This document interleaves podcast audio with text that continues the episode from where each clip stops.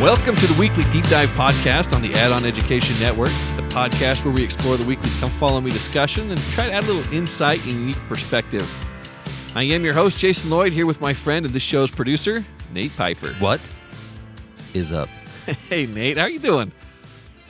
Uh, I'm pretty much just living the dream every day of my life. Hey, that's a good thing to be uh, doing. Yeah. Excellent.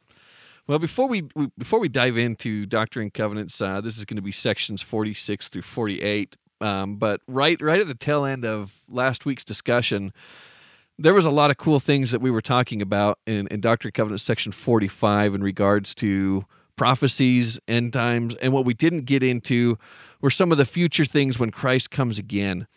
And, and as we were kind of discussing some of this content after the after the show, after we were done recording, uh, we we got on the subject of of Zion being the city where it says that that brother will be lifting up sword against brother. I just wanted to touch on a few things that we talked about there real quick, and then move into today's uh, episode. But it says that if you do not want to lift up your sword against your brother, you would have to flee to Zion.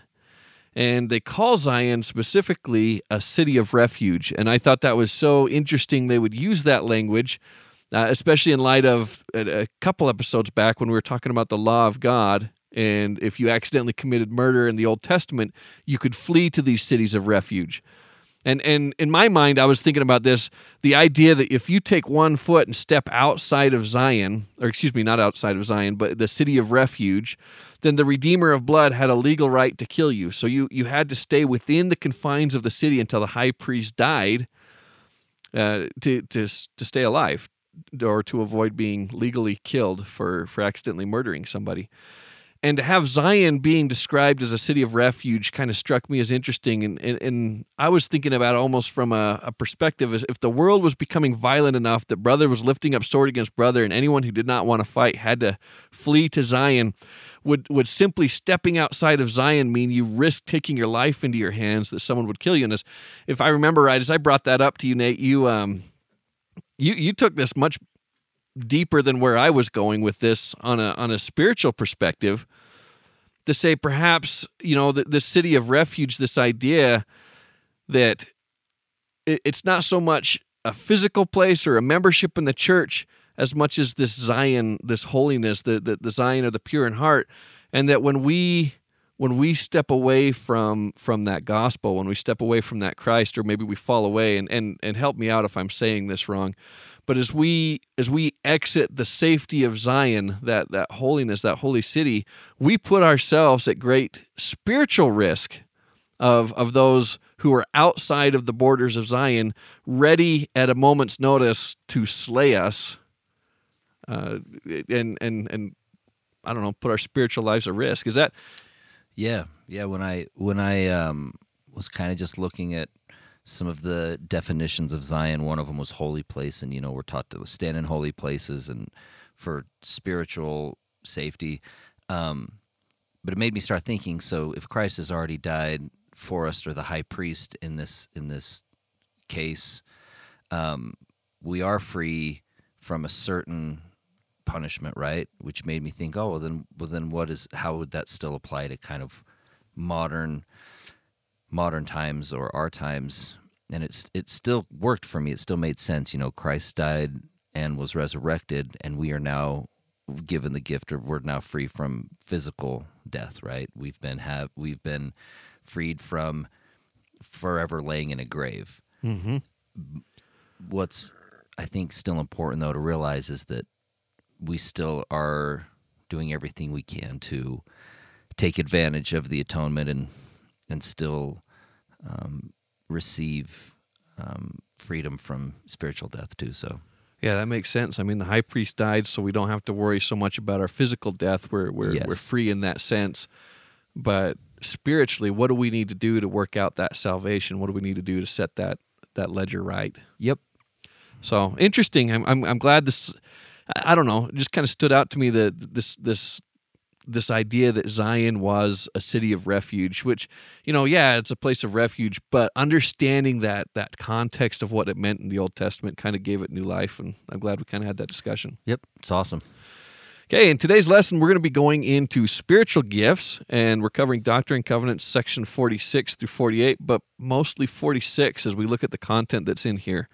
Did you uh, did you notice anybody giving their ki- uh, children um, the gift of flight as a spiritual gift, like get a baby blessing? No, no, I did. I did not see any gifts Oh, of whatever, flight, man. nor nor did I see godlike strength and devilishly good looks. Okay, because that one's great. That one's fantastic. So True story, though. yeah, I mean, Can I have a true? Can I give you a true story real quick? please do. I hate derailing these things so early on, but I kind of, I kind of don't hate it that much either. Like, let's just go for it. Hey, it puts a smile on my face. It was, it was amazing. So when when I was a kid, um, it was me and my two sisters for um, a long time, and then when I was ten, my brother Kyle was born, and when I was twelve, my brother Lane was born, the youngest. So there's like a pretty big age gap between them. So I was fully aware enough, like for their baby blessings. And I remember in my youngest brother Lane's, my dad blessed him that he would be like strong of stature. And it was funny because he had even said, he was like, hey, at work one time, um, and I, I hope I'm telling the story right. He's like, I was looking at our family picture and like I could just tell that there was still somebody there that needed to be in our family. But it was crazy because he was like, and it's a boy, and he's gonna be, he's gonna be like, he's gonna be a strong, like stout, like dude and we were all like bone rail you know what i mean? Like short i wasn't short but like my sisters aren't super tall and neither are my parents or whatever and we're like man you're you're you know and he's like yeah he's gonna be strong he's gonna be tall he's he's like you know he might end up being like the tallest of all of you or whatever. So It's gonna be this is this is pre-birth by the way. This is pre this is pre conception this is like we have we already have a baby that just kind of got here not too long ago with my brother kyle but Lane was born, um, was a dude, and is um, as tall as I am, and could beat me up at any given moment if he wanted to. But it was crazy because even at his blessing, he reiterated it, and he was just like, "You're going to be a big dude, like you're going to be a, you're going to be a strong guy." Totally worked out. That's pretty cool.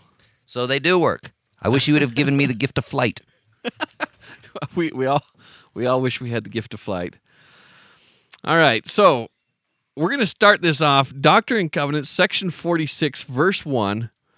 And and right off the bat it says something a little bit interesting here. It says that the the revelation and what's written down here so as we start talking about these spiritual blessings and what they're for the lord says that they are for your profit and mm-hmm. learning and and profit here is spelled with an f right Okay.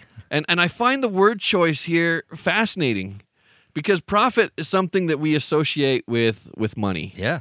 And and it, it's it's interesting to me because we're talking about these gifts and, and and he says it's going to be for your profit. But then you look in the the New Testament when he's talking about talents, which is profit, and he, he's saying this is a financial uh, denomination of how much you know money we are giving you to do something with it, and yet we take that that financial amount and we change its meaning to mean gifts or talents, and and so Which isn't right to me. it, it might not seem right, but it's strange how they're linked. Like we talk about these spiritual gifts in terms of profit, but then we also talk about those talents in terms of and, and maybe where where does the word talents even come from? I mean, is it is it these gifts that are are are there for our profit? I mean, real quick.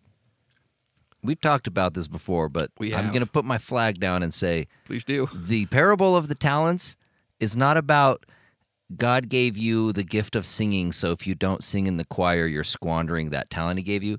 That's that's a financial parable. I'm just gonna put I'm putting my flag down on that. And if anybody look, if anybody out there wants to argue about this with me, I'm not gonna do it right now because I'm not gonna totally derail this thing, but I'm here. You know the email address, and I would love to talk about this with you. I would love I- to help convince you how correct I am about this. Hi at weeklydeepdive.com. Yep. Hi at weeklydeepdive.com and you can just you can uh you can at Nate at the at, at the top of the email. In the subject. If you really if you really want to go uh, with me about this, this is not about God gave you the gift of singing and so if you don't sing loud in primary, you're you're squandering the talents he gave you. No, a talent is a piece of money, and this is a financial parable. And I would love to get into that later, but I'm not. I'm not going to do this to you right now, So- Jason. So, so Nate has drawn a line in the sand. I'm drawing a line in the sand. That want to pick that up. So I do find the word choice uh, interesting, though, and so I did look up the uh, the etymology of uh, profit, and profit was uh, meant betterment. Like it, it, it was this this idea for improvement. And particularly, it looked like in the 1300s, the word profit was more strictly in the spiritual sense. This idea that you are bettering yourself. And somewhere along the line, this word got associated not with self improvement, but with, I guess, financial improvement. This idea maybe that your wealth or your worth was determined through financial. So, so it is kind of interesting the history of this word, where it comes from. And, and I find it kind of fascinating that we, we tend to associate, or, or at least many people, with the exception of Nate, tend to associate this idea of, of talents and and Look, talents profits, are talents too. I'm saying, versus look, in that parable, it's not. That's all I'm saying. In that parable, a talent is a piece of money. Look, I look. I'm not right. saying You're- that we don't have talents, man. and look, I'm not saying that you shouldn't sing loud in primary. but but if you sing really well, a lot of times that does lead to profit and and talents in a Well, different sense. Maybe me because my voice is awesome. yeah, I've never made any money singing. So Hey, for the for the it's funny when you brought that up though. I was just like, oh hey, like I do really enjoy making music, and luckily that also helps pay the bills. It's like, dude, I get to use my talents for money. you do. Boom, baby. It is interesting how they're they're connected or not connected, however you want to look at that. But I, I just find the word choice interesting, and that's that's something that's going to be a kind of a, a, common theme here. At least we're going to see word choice play another role as we as we kind of skip forward through this. So in verse two it says, "But notwithstanding those things which are written, it always has been given to the elders of my church from the beginning, and ever shall be, to conduct all meetings as they are directed and guided by the Holy Spirit." Okay, and, and I think that's kind of interesting notwithstanding all these things which are written, and when we're talking about what's written, we're going to be talking about these spiritual gifts and who gets spiritual gifts. And the point is, everyone gets spiritual gifts. And when they're saying everyone gets it, he says, but notwithstanding everybody gets spiritual gifts, it has always been given to the elders of my church from the beginning and ever shall be to conduct all meetings as they are directed and guided by the Spirit. And they're kind of, the Lord is prefacing that even before he dives into the gifts. I, I find it kind of interesting. One does not necessarily relate to the other. Just because the elders may or may not be super gifted in some things or not gifted in other things, it's irrelevant. They're, they're, responsibility or, or call to direct the meetings or, or conduct the meetings in the church is not necessarily tied to their spiritual gifts, the the the bountiful of it or the lack of it or however you want to say that. And just because somebody who's not an elder of the church is blessed with all sorts of spiritual gifts and there's some crazy uh, wonderful spiritual gifts is maybe the better word for that doesn't mean that they now have the right to take over the role of the elders. The Lord is saying, let me put a separation here and say that I will give you blessings, I will give you gifts, but that gift does not necessarily allow you to cross over certain lines that I'm setting from the beginning. There is an order and an organization, and I'm, I'm, I'm laying it out, but that doesn't mean that you don't receive gifts. So maybe with that, what is the purpose of the gifts? If it's not necessarily for for conducting in meetings, what is the purpose of gifts? And I I mean going into that, let's see. The the Lord, I Can I can I throw something in here real quick? please do. I like uh, the idea that you, when you're set apart for a calling, though, is that you're given what you need to to fulfill that calling. Mm-hmm. So you maybe you may be bringing spiritual a spiritual gift or or something that you do really well, or, and maybe even a talent that you've just cultivated. Maybe you bring that into the calling with you, and that helps. But at the same time, it's not necessary. And something too that I have learned the hard way is that um, I always I, I feel like in a group of people if if I'm expected to like talk or say something or teach it's like I can kind of hold my own but it's interesting because sometimes we feel like we can rely on those those types of like cultivated talents to convert or to convince people or or whatever it is that we're trying to do of things that the spirit has to do right Mm-hmm. and there's been so many times where I feel like, man, I feel like I'm explaining this awesome and I feel like I'm doing like a great job of talking my way through this, yet it's still just not landing whatsoever. And somebody can come in and not have that same talent or the gift of gab necessarily, and can come in and just sincerely say one or two things and it carries so much more weight spiritually that you know what I mean that the Holy Ghost then anchors that and I'm just like oh man that dude that dude can't smooth talk his way in a situation like I can. But wow that was such a powerful thing right? And so it's just when you when you bring that up about callings and stuff like that and positions in the church and the elders in the church that really hits that strikes a nerve with me because you go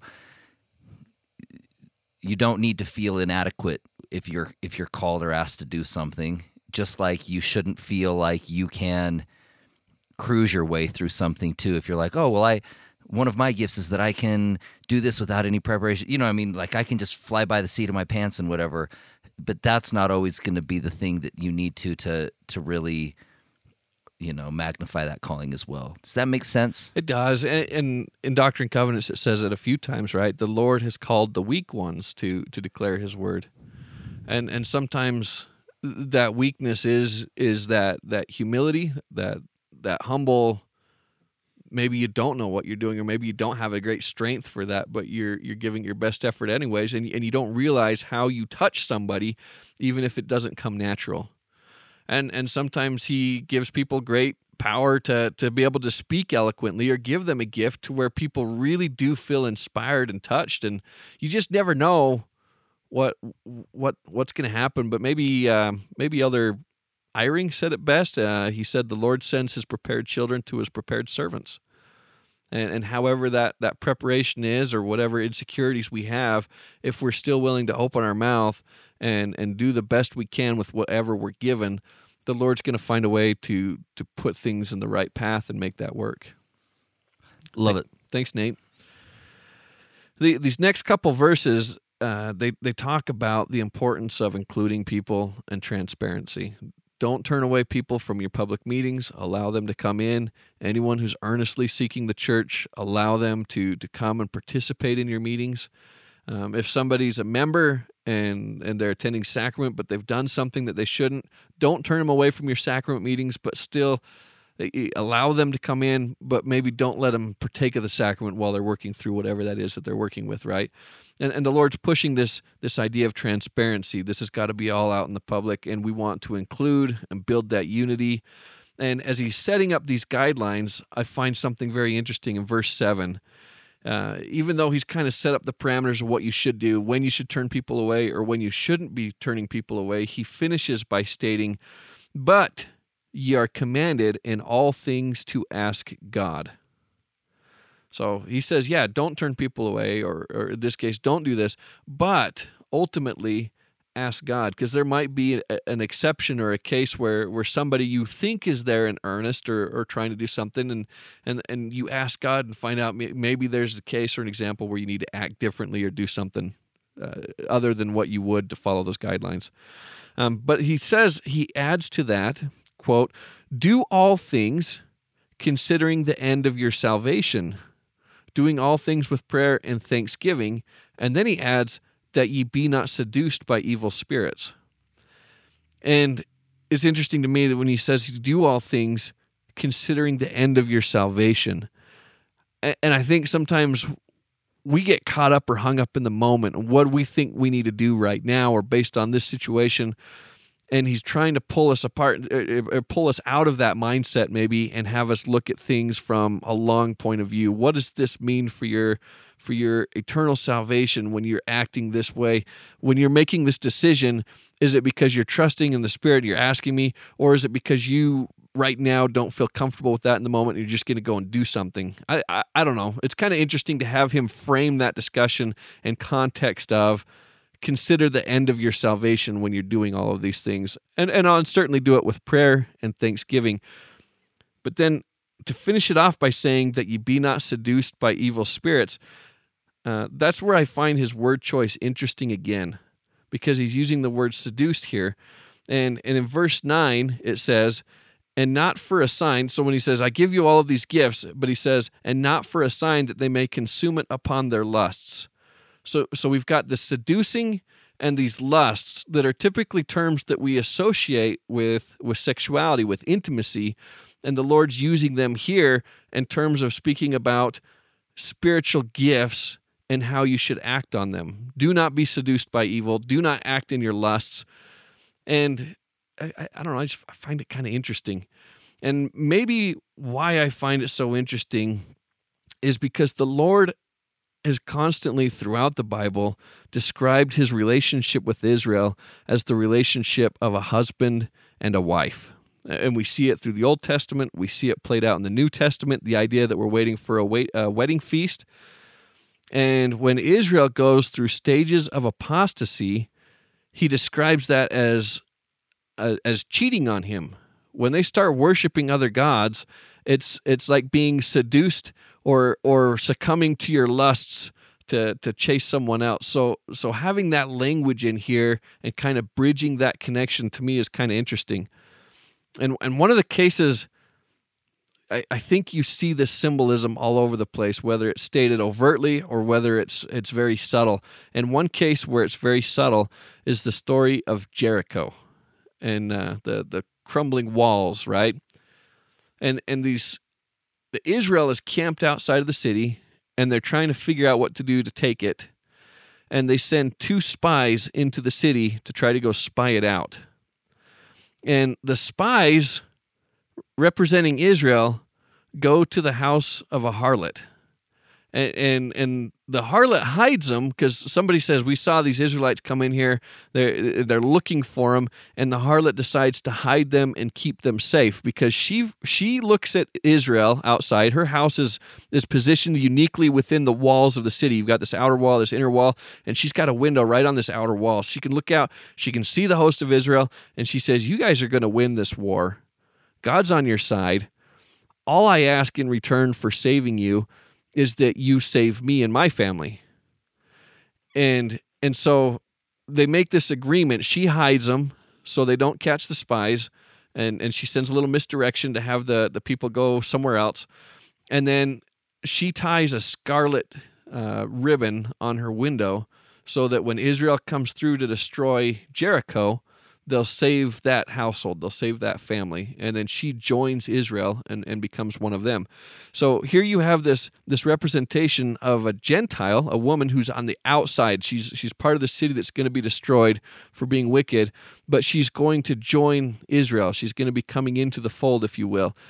And and the reason why she is is because of this scarlet, this red fabric Uh, that, that's symbolic of the blood of Christ, that he is going to die and shed his blood, so that your sins, though they be as scarlet, they shall be white as snow. That through his atonement, these outsiders can be brought into the house of Israel. This idea that, you know, what Christ said, you, you claim Abraham as your father, but I can raise up these stones and, and raise children unto Abraham. And here he's going to do this. And, and where I find this interesting, you have Israel, who's, who's supposed to be the chosen people, the holy people, right?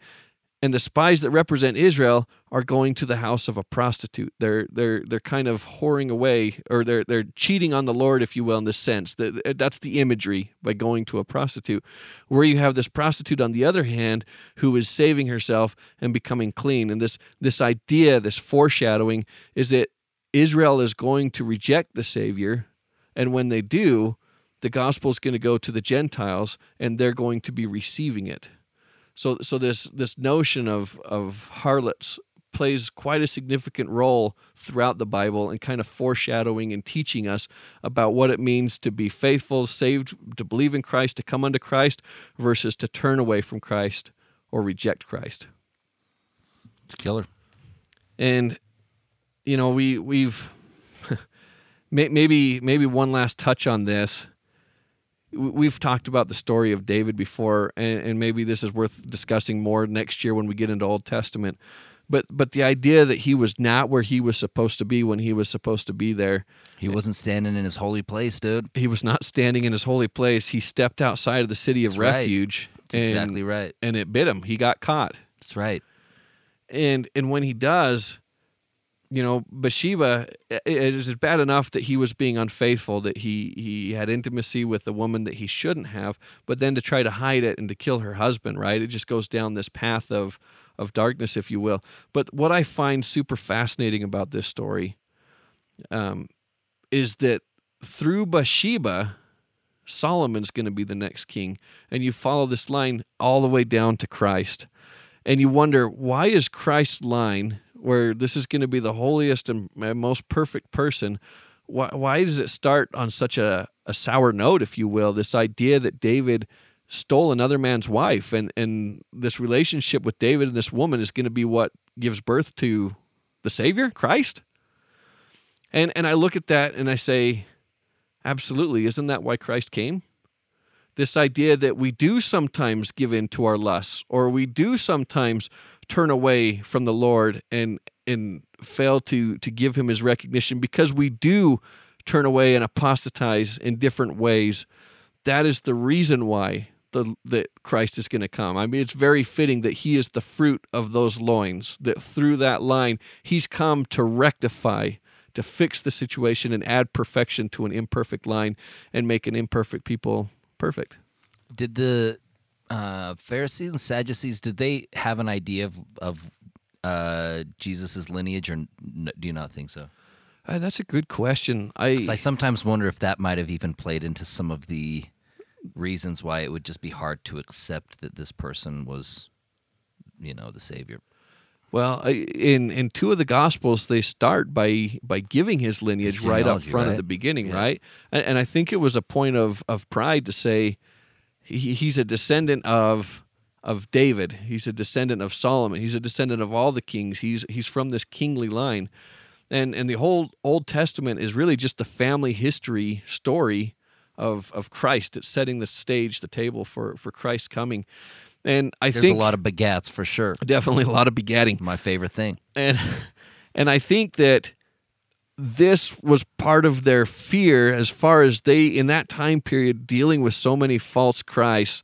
And and to have him have a lineage that ties back to David and at the same time people treating him like the king when he rides triumphantly into Jerusalem and they say here is our king I would have to think that that they would be aware of that line. And and that's why Rome took the threat as seriously as they did that here's somebody that that lays claim to the throne why they would put king of the Jews on the top of his cross. So Interesting. I, I think it might factor into that. All right. Uh, going into these best gifts, it says, Seek ye earnestly the best gifts. And how do we seek those gifts? Right? What do we do to seek these these gifts? And and I have kind of a an interesting story in my mission.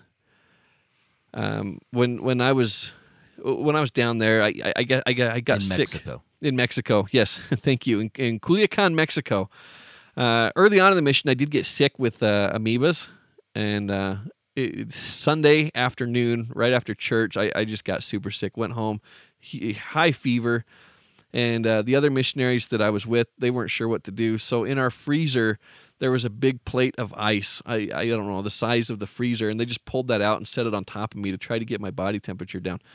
Um, but the next day, I went to the doctor on Monday, and uh, he prescribed some medicine for the amoebas. And by Monday afternoon, I, I was feeling fine. Um, but later on in my mission, we had our, our mission president come and and to, to zone conferences, and, and we were out in the Baja Peninsula of Mexico. So he flew over to the peninsula to come have his zone conference. And after the zone conference, he was going to have his one on one interviews with the missionaries. And, and as I was preparing for this zone conference, I read the, the story in the Old Testament about Jacob wrestling with God, and he's he he's holding on to God, and he won't let him go until he gets a blessing. And that story kind of stuck with me and impressed me. So when it was my turn to have an interview with the mission president, after the interv- interview, he asked me, "Is there anything I can do for you?" And, and I decided at that time to ask for a blessing. It, it just kind of felt right. And he blessed me that all the food that I ate would be clean before I ate it, and and that I would be healthy. And and so, you know, I I, I thought it was pretty cool. But my the end of the mission came, and and I I did not get sick a, a- another single day the whole mission. Not only that, um, but like the next ten years of my life, I didn't miss a single day of work. I, I think I finally got strep throat a couple years ago. Broke the broke the the the the run, and and it- I mean it was bad. I I stuck Q-tips down. I, I, I called the I called the urgent care and said I don't want to go in, and I'm sure you guys don't want me there either. Would you, would it be okay if I just stuck Q-tips down my throat, put them in a Ziploc bag, and sent them there with my wife? And and they, they said no. Well, yeah, of course not. This is hey. Um, did your mission? Does your mission president? Did he um, dislocate your hip before or after the blessing? Yeah, see, I, I, I escaped that one. Um, but but I feel like Was that, a was, good joke or not? that was pretty good. I mean, I'm just trying to show you that I do know something from the Old Testament. You know a lot from the Old Testament. I I'm know very forward to next little about the Old Testament, but occasionally I'm like, oh, hey, I know kind of what I know that story that he's talking about, and I know that there's like a broken leg or a broken hip in here somewhere. Was Yeah. it a hip? it was a hip. It was. Did he dislocate his hip? he, di- he dislocates his hip. He, kind, kind, kind of his, his, his thigh bone, or uh, yeah, kind of a kind of an interesting Sounds story painful. there. Yeah, it doesn't sound great. Yeah, I didn't have to go through that, but I was looking at that as as, as kind of a spiritual blessing that I received. I, I feel like I, I feel like I've been blessed with with pretty good health ever since then. So I, I, I relate that story, but I mean I throw it out there. It says, "Seek ye earnestly the best gifts." How how do we seek the best gifts, and, and what should we be doing? I don't know. Do you have any do you have any thoughts on that, Nate? I have thoughts. Should, should we- Let me l- let me just I let me just give you my big picture thought on this. okay. I think that um, when we're seeking gifts, Mm-hmm. I think the biggest thing is is that we just need to first of all um, be honest with ourselves about why why we're seeking that gift, and if it is um, and if it's for the correct reason, I think that it'll actually um, be fairly obvious of how to obtain or nurture or curate or receive that gift. Does that make sense? Absolutely, it does. And and I think maybe the key here is when it says, "Seek ye earnestly the best gifts." How do we know what the best gifts are? I mean, for sure, the gift of flight would be number one.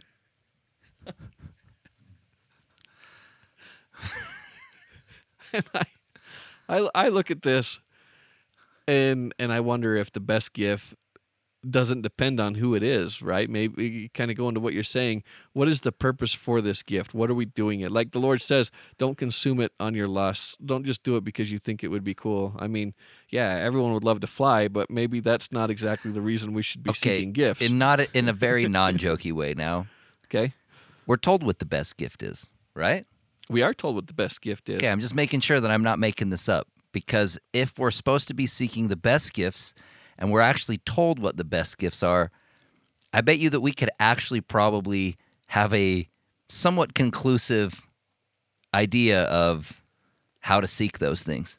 Well, I, I I agree, but then it also says gifts plural, so maybe maybe more than one, even if we know what the best gift is. And Corinthians chapter what fourteen verse one, I believe it says, "Seek ye uh, charity, seek ye, but above all, seek ye the gift of of prophecy." At least when when he says talking about the best gifts, um, that that's kind of high up on. Didn't he? I it doesn't in the Doctrine and Covenant say like the gift of eternal life is like is the best gift though. Doesn't it specifically say that?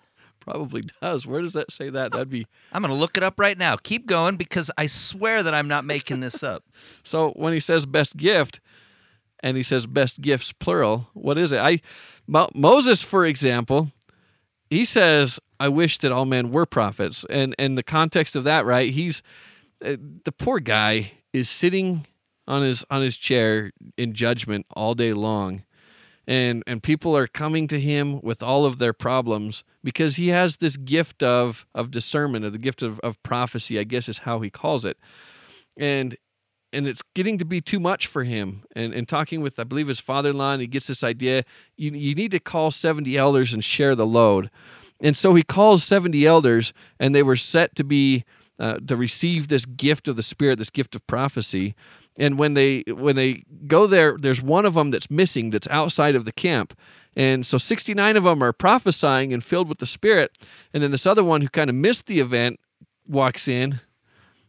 And then he goes to prophesy and the other's like no you're too late. You weren't here when you were supposed to. And then moses says no no. I wish everyone was a prophet. Don't stop anyone from prophesying. I wish everyone was filled with the spirit. Because if everyone's filled with the spirit then why do you need to go to Moses and complain about your problems? Wouldn't wouldn't you have the spirit to be able to help you understand how to fix that and to come to terms with somebody else and and be happy and rectify your situation without having to take it to somebody else? Anyways, that's the, the you found something. I found though. it, and it is it's in Doctrine and Covenants forty six thirteen. I knew it was in here. I was I was a little off on what it was, but it's more or less the same thing. But I do remember it saying that this is first among special gifts, and that is to know that Jesus is the Christ. The knowledge is placed first among the spiritual gifts because it is, is it is obtained by revelation to believe that Jesus of Nazareth, the Nazareth, Nazareth, geez, the Anointed One, the Messiah. This is from um, um, some commentary on it. Knowledge is a special gift, but it's placed. The Doctrine and Covenants forty six thirteen. I like it. Um, so you, the, the the number one gift is. uh, Do you want to phrase that again? Yeah, the the knowledge that Jesus is the Christ. Okay, and now I'm going to read the uh, Book of Revelation, chapter 19, verse 10, and it says, um, "For the testimony of Jesus is the spirit of prophecy." There it is. So we were both right. We were both right. What's up? we hit this from two different angles. this is great, dude. We're on a roll tonight, man. So I think that when we're talking about the greatest gift, to be able to to have the spirit and in in a sense where you know that Jesus is the Christ, to have that testimony and that testimony drive all of the decisions that you're making, it makes life so much easier for everybody else. Right? I I mean I- the gift of tongues is super helpful if you can translate for somebody, but how much more helpful is it if everyone's speaking the same language and that language being the language of the spirit? Everybody's on the same page where that spirit can reveal to them what how you need to act or what you need to do or where you need to be or how yeah I think mean, you just it nailed it of how we need to act, right? Because the mm-hmm. idea is, the idea is if we truly are converted, which I know I'm trying to constantly do personally all the time. So I I am not coming at this from a hey I've got this figured out, but I can tell you that when I'm in my best place with you know God and and with where I'm at spiritually, it is it's just second nature to serve or to give you know or to try to uplift somebody else's testimony and again like for anybody that knows me I, I i'm admitting to everybody that doesn't like trust me i blow this all the time.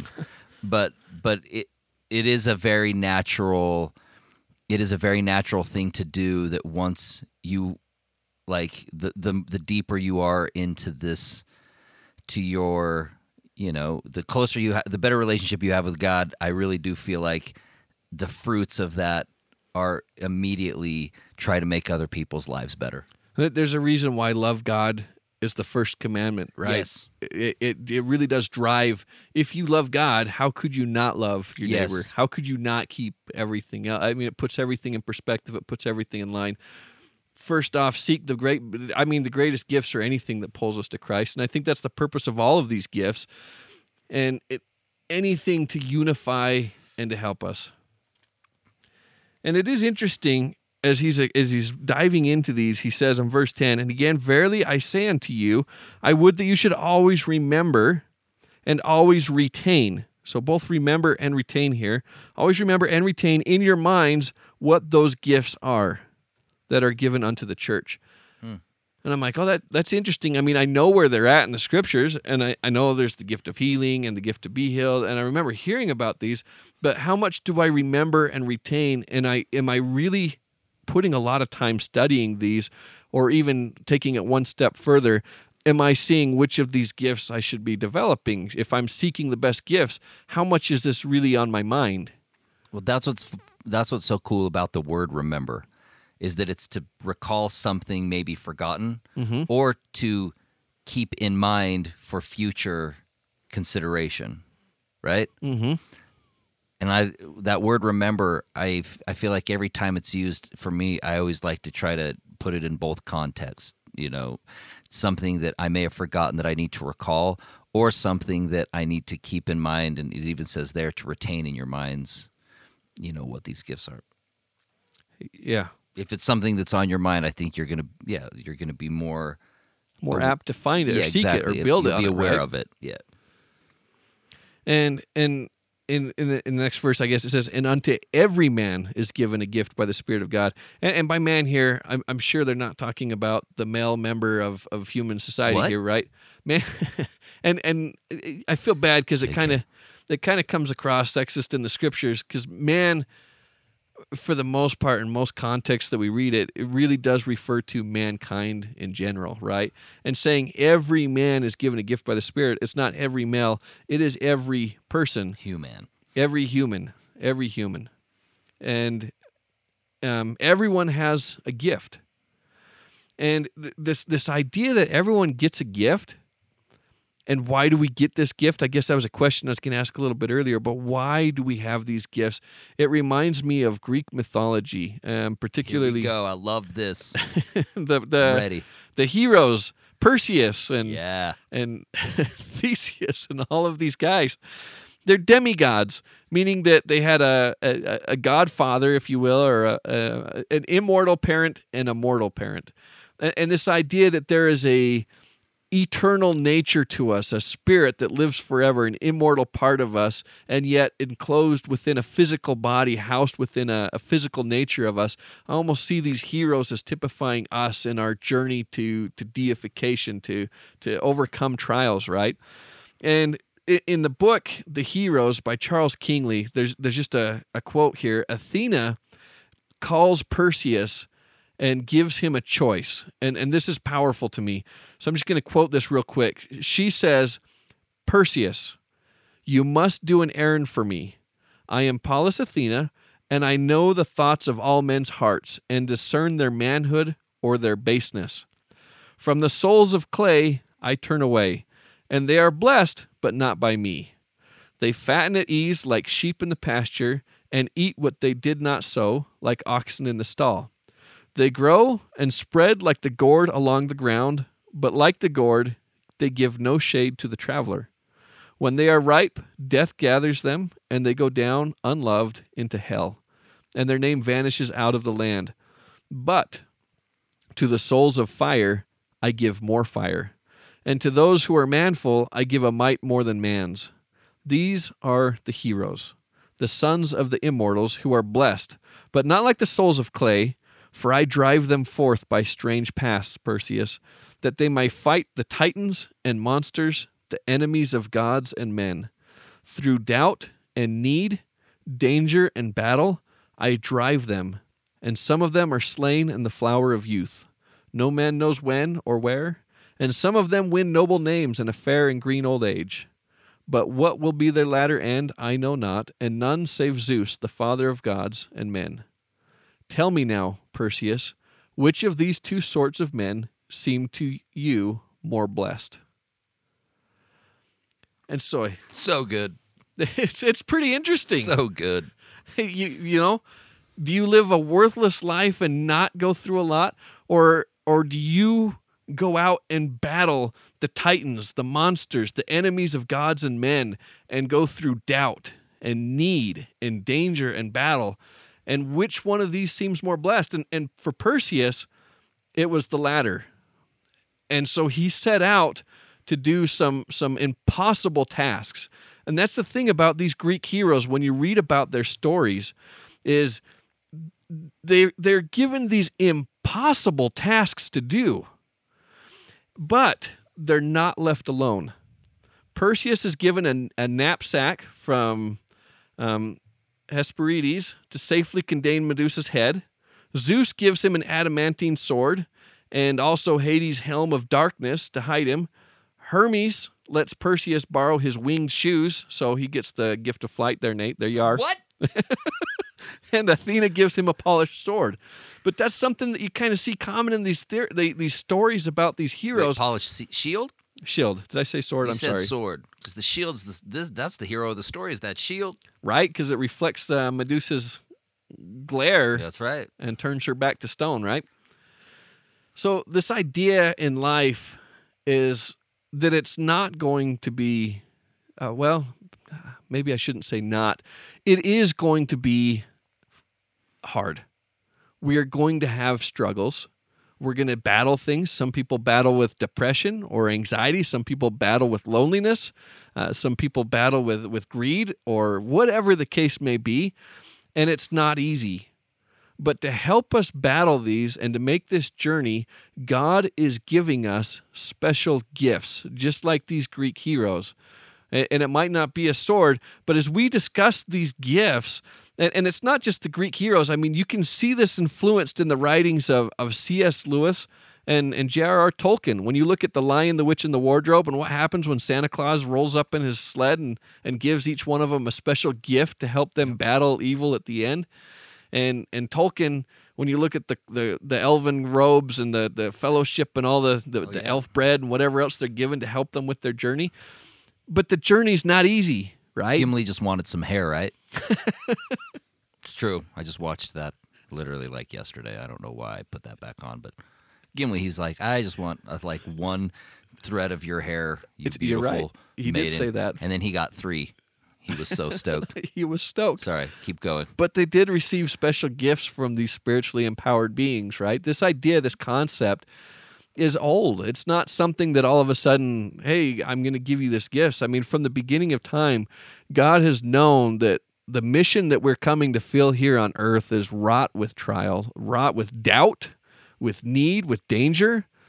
And to give us the best chance of success these are our gifts. So when he says remember and retain why why would we set aside the polished shield when that might be our best chance of of survival so what are our gifts i think there's a real importance for us to be identifying what the lord has given us and finding ways as he says earlier with with the end of our salvation in mind how do we use this gift to help others Can I jump in here real quick? please do Um, let me let me start by asking you a question because I have thoughts on this too. But how do we know what our spiritual gifts are? That's a good question. I think part I one one thing as we read through the list of gifts, I think sometimes as we're reading it, we just feel something resonate. Like you know what, I've seen examples of that in my life, or I've seen where where I have something like this, or you feel a little bit of an attraction. Uh, another is um, patriarchal blessings. When I we think go that's back, a big one. yeah, when we go and read our patriarchal blessing and we see what the patriarch uh, has blessed us with, or what the Lord has blessed us, and and maybe we have developed that, or maybe we haven't, and then part of it is what do we desire? Because the Lord is saying, "Seek ye the best gifts."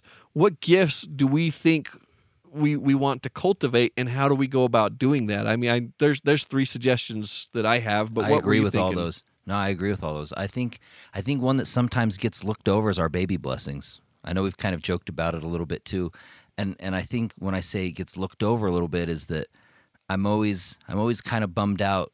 I'm always kind of bummed out when I you know see a baby blessing and I'm like, man, here's here's here's the first really great chance in the name of God, hopefully with the Spirit to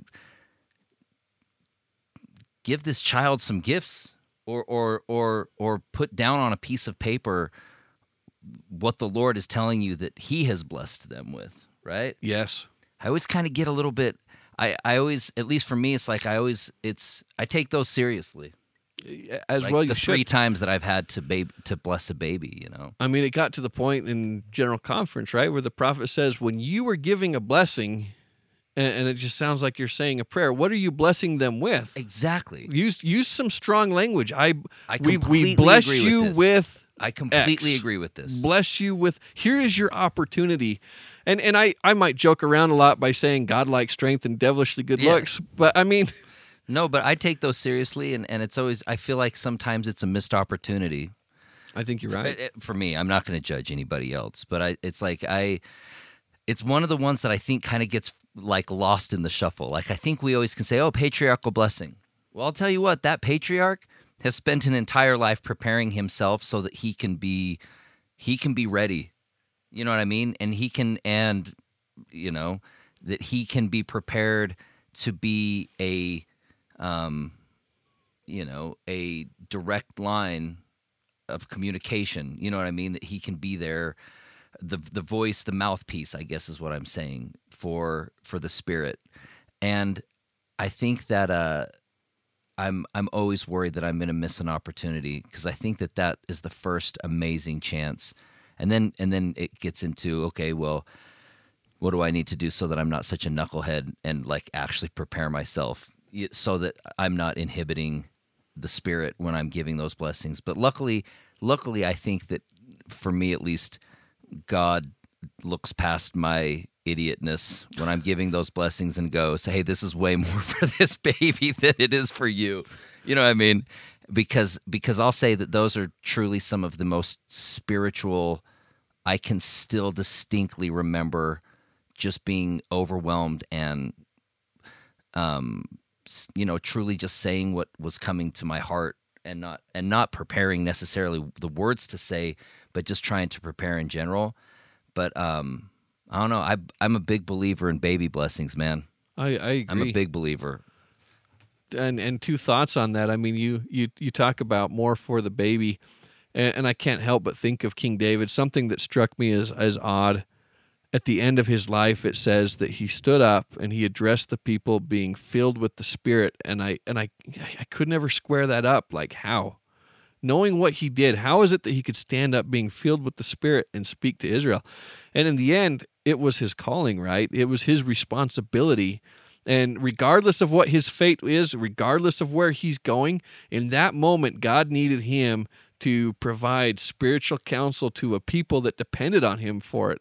And so don't let feelings of inadequacy or unworthiness or keep you or hesitate you from being able to pour out blessings upon upon someone you care so deeply about. The, I, I think, like you said, the Lord knows, and it's it's a lot more about this baby. He's he's going to sustain you in that in that moment. I believe the same thing is too with a lot of blessings of like when when people when people ask you maybe you're you're a minister to a family or something like that and they need a blessing it's like sometimes maybe you just got home from a long day of work and you know maybe it wasn't a day that you probably did your best you know you you could probably admit you had a better day but I still think that there's something I still think that, like you exactly just said, that as a minister, if you're like, hey, we need you to come and give our family blessing, instead of saying no because I'm an idiot and I make mistakes and I swear too much and I, you know what I mean? Like I, I, probably need to spend more uh, time and attention. I probably need to be nicer to people on the road. It's like I feel like you could go through that laundry list every single day, right? But instead, the Lord goes, "No, no, go fulfill your calling. You and I can square away later, but but you you shouldn't shirk your calling or punish this other person because because you and I still have some stuff that we need to square away. Like uh, you you go be the conduit. I'll take care of the rest. You know, or Well, at least be open to that. And and do you want to add to that list not doing not not doing that right? I mean, I, and, and I look at I look at that. I mean, okay, whatever's happened, and, and I'm I'm trying to improve. I know I'm not perfect. I know I'm never going to be at the point where I want to be, but I'm trying, and I'm trying really hard. And at the same time, looking forward, what what is the best thing for me to do right now?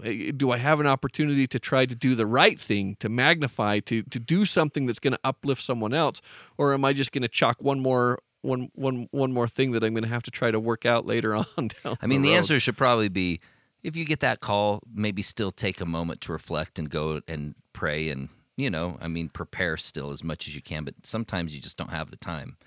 You know what I mean? Sometimes it's just the spur of the moment. And I would hope that, you know, I would hope that any family that I would minister to would always feel comfortable knowing, like, hey, like I'm a knucklehead, but but it's not about me. You mm-hmm. know, and I don't know. Well, maybe the best way to sum it up is the the counsel that the Lord gives right at the beginning, right? Don't turn anyone away from your meetings, but do all things prayerfully, right? So go and do the blessings or go and bless your child. Do whatever you can. Do the best that you can, but do all things prayerfully. And, and if there's a reason, if there's something there that is holding you back from being able to perform that or magnify that, by all means, if the Lord says don't, don't, right? I'm, we're, we're not saying we're not saying push through things if you know that there's there's anything keeping you back but uh, do all things prayerfully and let the lord decide but also trust in the lord and, and give yourself more credit don't don't hesitate and hold back when you have an opportunity to to do something as, as wonderful as that Cool. and as, as you're talking about baby blessings, I guess one last note I wanted to hit is we've we've we've kind of I don't know lately kind of a theme of these uh the, you know the Rumpelstiltskin or these these folklores or the mythology or whatever the case may be is I cannot help but think about Sleeping Beauty when I think about these baby blessings because what what is it at the very beginning these fairies come to bless this baby with with certain gifts right And That's right. And, and, and that's what ends up cursing her is that that fairy who get who blesses her. I bless you that you're going to be pricking your finger on a and, and and sleep for yeah. I mean, well, it wasn't very much of a blessing, but Oh, that doesn't sound like a great thing at all. no. But I think when we see these things finding their way in folklore, I mean, it's just one more testimony, I guess, to me that uh, there is something to it. There's there's something innate in in human existence. I mean, this I, I don't know. It's It's, it's part of us for sure. it is. All right. Moving into, let's see. To some is given by the Holy Ghost to know that Jesus Christ is the Son of God and that he was crucified for the sins of the world. And to others it is given to believe on their words that they also might have eternal life if they continue faithful. So I ask myself this which is greater? And, and when I first read this, if I have the option of either knowing that Jesus Christ is the Son of God versus believing somebody else who's telling me that Jesus Christ is the Son of God, I, I go with know every time. Like that seems like the better gift. Like if I ple- please, I'll take this one. Yeah, that makes sense to me. Yeah, but as I was reading this again, I could not help but think about Thomas. Okay. When yeah, he's he's everyone's telling him Jesus has risen mm. and he's like, "Yeah, I'm not going to believe it until I see it." Like he did not have the gift to believe on their words. He had to know for himself. And then when he sees Christ and Christ says, "Hey, blessed are you for believing, but how much more blessed would you have been had you believed on the testimony that people were giving you to believe without seeing and so i look at that and it almost makes me look at it differently like maybe maybe the fact that you can believe on someone else's words is a greater gift I think when we read it, it it looks like we're believing just like our buddy's words. But I don't think it's that, right? It's Right. that the scriptures we read are somebody else's testimony. The Mm-hmm. prophet is somebody else's testimony. All these other things. So we're not necessarily just looking at somebody that's on the street saying, "Hey, like trust me on this one," right? Like, Right, that- right, that- right. That believing on to believe on somebody else's words is critical for everything that we do that requires any sort of faith, right? But doesn't it still seem like knowing is the final finish line a little bit of believing on somebody else's words? Like doesn't it still feel like the the fruits of the faith labor are still at the end of the day knowing? Uh, yeah, and I think I think as we start looking at these gifts, we find that they are not mutually exclusive. In fact, one gift might lead into the other. Because when we talk about to know that Jesus Christ is the Son of God, it, it doesn't say to see and Yes. know, it says to be given by the Holy Ghost to Yep. know that Jesus Christ is the Son of God. And perhaps a lot of us, that's how this works is we start with the gift to believe on the words of other because faith, as it says in the New Testament, faith comes by hearing and the hearing by the word of God. And and before we know we we believe on something, we believe on these words, and maybe one gift matures into another gift. I totally agree with that. So So then, can we say the know is the best one then, still or no? Uh, you know what? Pro- Probably so. All right. Probably so. And maybe, maybe when it says "seek ye the best gifts," See, that's what I'm saying. maybe this is what it's referring to. You have the gift to believe on others' words. Now seek ye the best gift. Take this one step further and find a way There it to is. know. I think that that is that is connecting the two. That's connecting the dots for me. Yeah.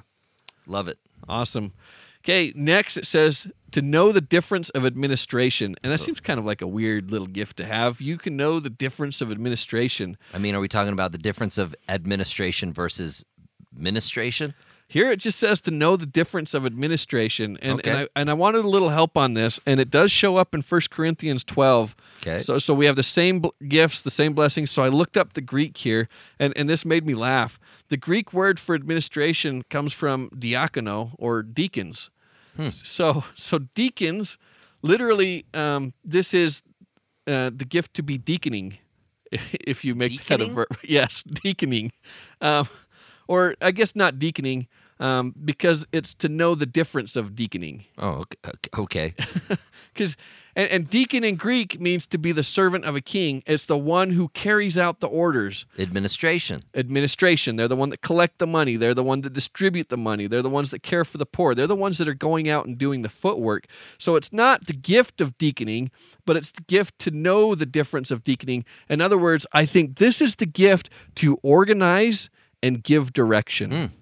Some people are really good at this, big picture people that can look at something and they can organize and say, okay, I need you to be handling this and you to understand this.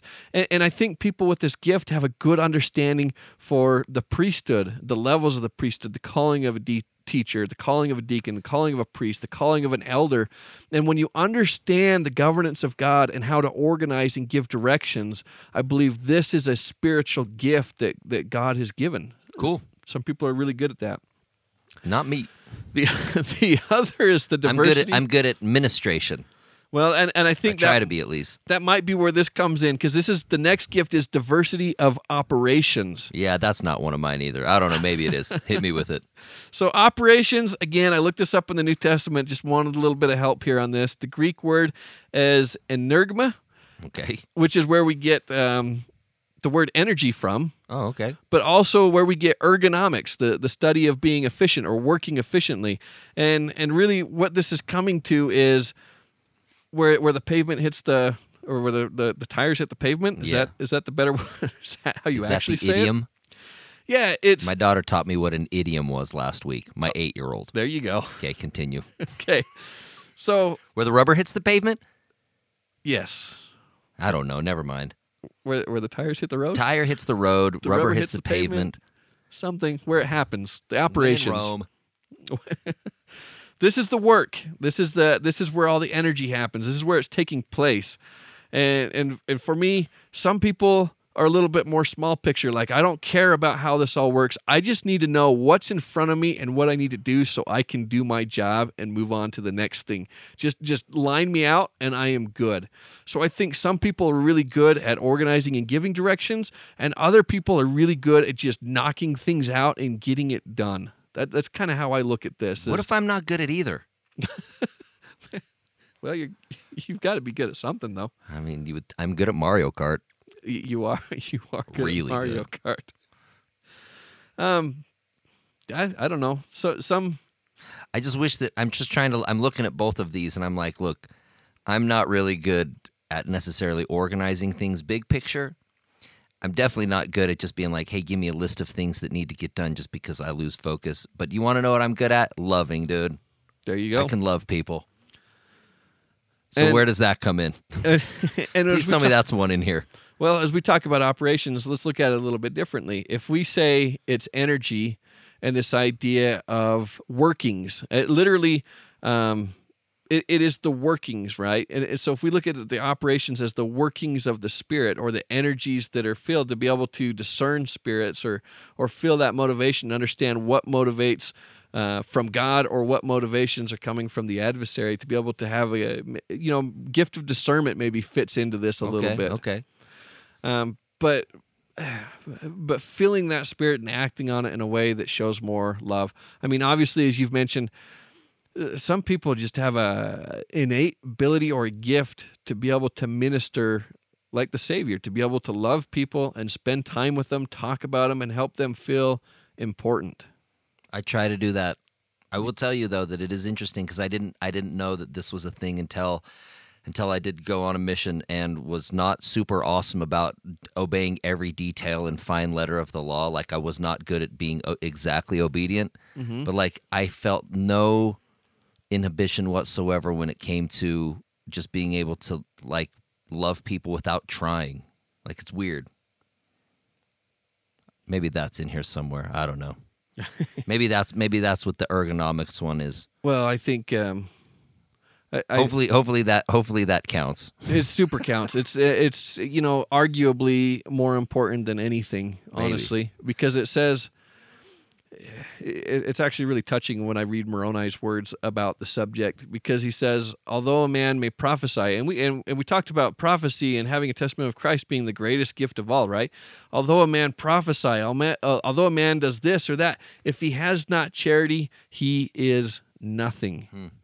And and Moroni saw our time and when he saw our time and he saw what was going on, his, his heart broke a little bit and he prayed and said, God, please bless them with charity. Hmm.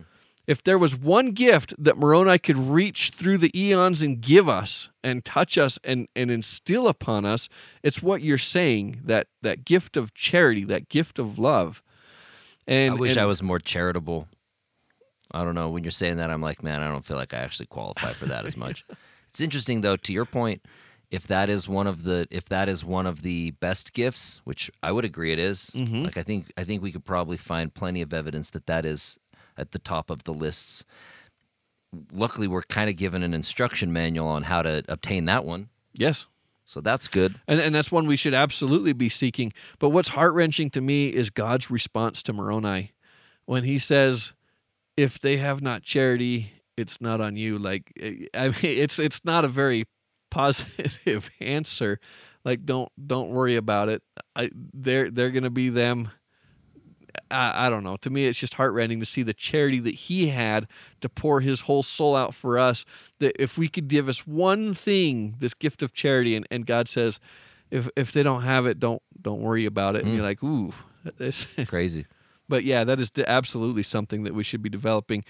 And I, think sometimes we're our own harshest critics, right? Sometimes we look at it and say, oh, maybe maybe not so much this, or maybe maybe I don't have, I don't know. If we could look at ourselves through other people's eyes and and see what they do, maybe going back to a comment that you had earlier, how do we know what gifts we have? Um, maybe maybe spend some time talking to your parents or your spouse, people that love you, that know you, and that can see you from an outside perspective, because they might pick up on things and not be so critical or judgmental of you as much as you are going to be on yourself. I get that. I believe that. Okay. Here they they talk about wisdom and knowledge. Again, these kind of go in these little uh, these little couplets, if you will. It says, "Again, verily I say unto you, to some is given by the Spirit of God um, the word of wisdom, to another is given the word of knowledge, that all may be taught to be wise and to have knowledge." So, what is I, I- think I think people have talked about the difference between wisdom and knowledge a lot, right? The idea that wisdom is knowing what to do with what you know, where knowledge is what you actually know, right? In in the Greek, wisdom is Sophia, that this and, and it's it's more of a broad deal. Knowledge comes from the, the same word as the Gnostics, the the gnosis, and it is this more deep, profound, penetrating.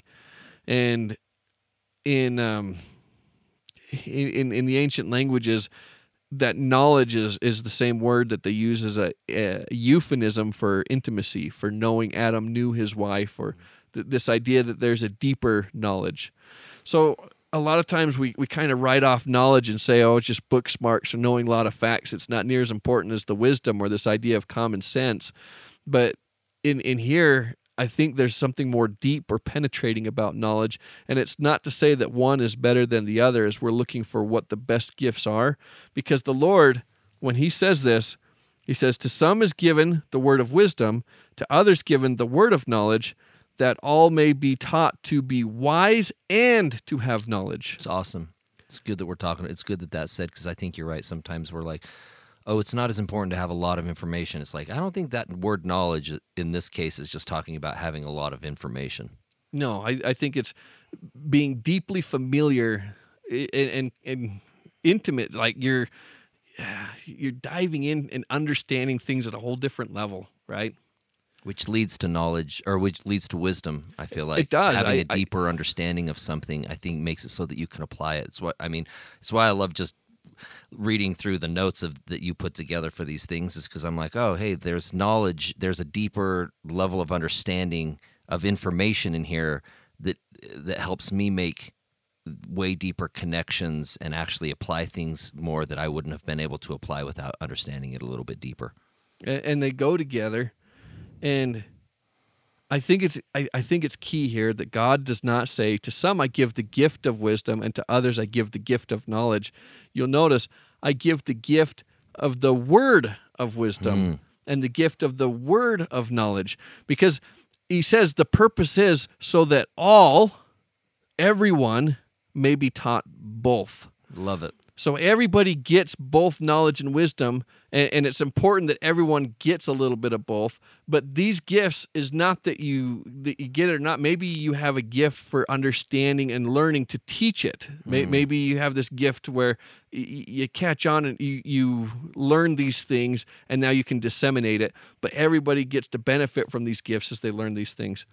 Um, as we as we I don't know we, we can scroll through some of these gifts, but I think maybe something as we're getting to trying to wrap this up a little bit. They starting to come in pairs, and you'll notice a lot as we talked about the wisdom, we talked about the knowledge, the the knowing versus believing. You're going to talk about the gift of healing versus the gift of being healed. Uh, the the gift of tongues versus the gift of translating by tongues, and there's all sorts of great blessings here. And maybe verse 26 to just kind of cap this off, it says, and all these gifts come from God for the benefit of the children of God. And, and maybe just going right back to this idea that, that we are heroes. We have an impossible quest in front of us, but it's made possible by these gifts from a divine being who's giving it to us. And verse 32 And ye must give thanks unto God in the Spirit for whatsoever blessing he has blessed you with. And as we're trying to keep this, remember and retain on our mind, maybe that's one of the best ways to remember and retain it is do we take time to kneel down and earnestly thank God for the gifts and recognize what gifts we've had? If if we not sure what gifts we have, take some time to, to figure it out. Pray, study, think about it, talk to people that, that know you well, and and then pray with God and give thanks for those gifts and maybe ask him how can I do this with with your eternal salvation at, at the end your your end game in mind? How can I use this gift to help me get to where I need to be? Love it. Okay. What are we talking about next week? Next week we are diving into doctrine and Covenant, sections 49 and 50 it's dealing with receiving light. Oh I love it. I'll I have thoughts on this. I'll have thoughts next week. Excellent. Ready I'm ready. All right. All right. See you next week. Bye.